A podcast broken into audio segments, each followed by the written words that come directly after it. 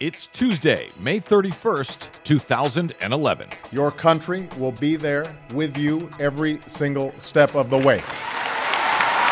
Facing the aftermath of disaster in Joplin. Typhoon hits Japan. Germany dumps nukes. Rise of the emissions, now the highest on record. Plus, we don't want the West to go and find alternatives because clearly the, the higher price oil goes, the more you have incentive to go and find alternatives. Saudi Arabia really wants you to have lower gas prices. All of that and more straight ahead. I'm Brad Friedman of BradBlog.com. And I'm Desi Doyen. Stand by for six minutes of independent green news, politics, analysis, and snarky comment. I love that smell of the emissions. Well, something certainly smells here, Sarah Palin. Keep up the good work, but quit sucking on that tailpipe. This is your Green News Report.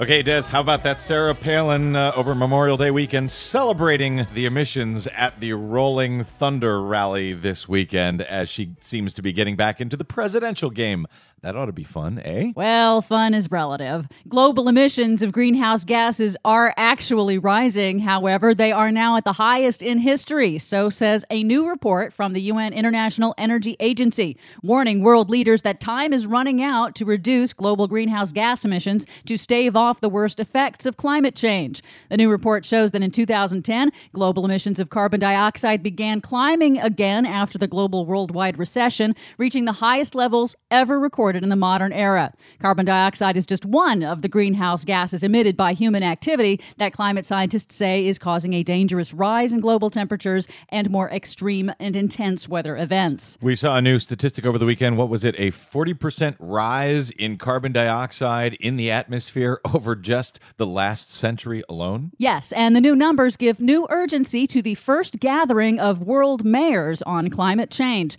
The C40 group, headed by New York Mayor Mike Michael Bloomberg is meeting for the first time this week in Brazil to discuss adaptation strategies for cities to prepare for the predicted increase in deadly heat waves, droughts, and floods predicted with climate change.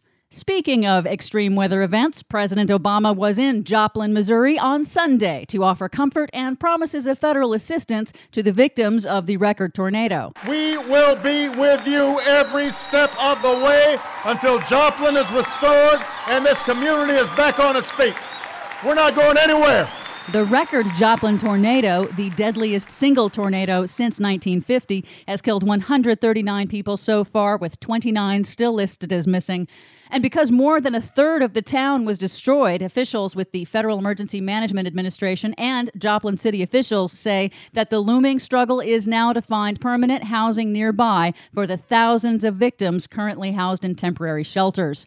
But the promise of federal aid comes with strings, however. Republican House Majority Leader Eric Cantor on CBS's Face the Nation on Sunday explained why the nation can't afford to give disaster assistance to the victims of the Joplin tornado unless they cut the funds funds elsewhere. It's like this if when a family is struck with tragedy, like uh, the family of Joplin, uh, you know, they have let's say if they had you know $10,000 set aside to do something else with, to buy a new car, to do something else, uh, and then they were struck with a sick a member of the family or something and needed to take that money to apply it to that, that's what they would do because families don't have unlimited money, and, and, really, neither does the federal government. That's right, Eric Cantor. The federal government is almost exactly like a family. They have no additional resources that no they can insurance. call on. No, nothing at all.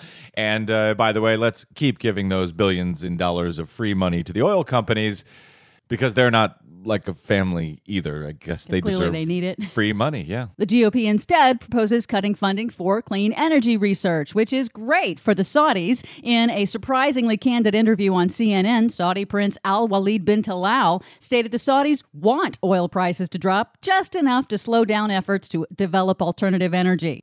We want the price to be between 70 and 80, not only to help the West, but also to help ourselves. We don't want the West to go and find alternatives because clearly the, the higher price oil goes, the more you have incentive to go and find alternatives. At least he's honest. Moving over to Japan, as if nature hasn't done enough, Typhoon Songda made landfall on the main island of Japan over the weekend, fortunately too far south to be a direct hit on the stricken Fukushima Daiichi nuclear power plant, but still strong enough to force plant workers to temporarily suspend operations to keep the reactors cool. TEPCO, the company that owns the plant, apologized in advance of the storm for being unprepared.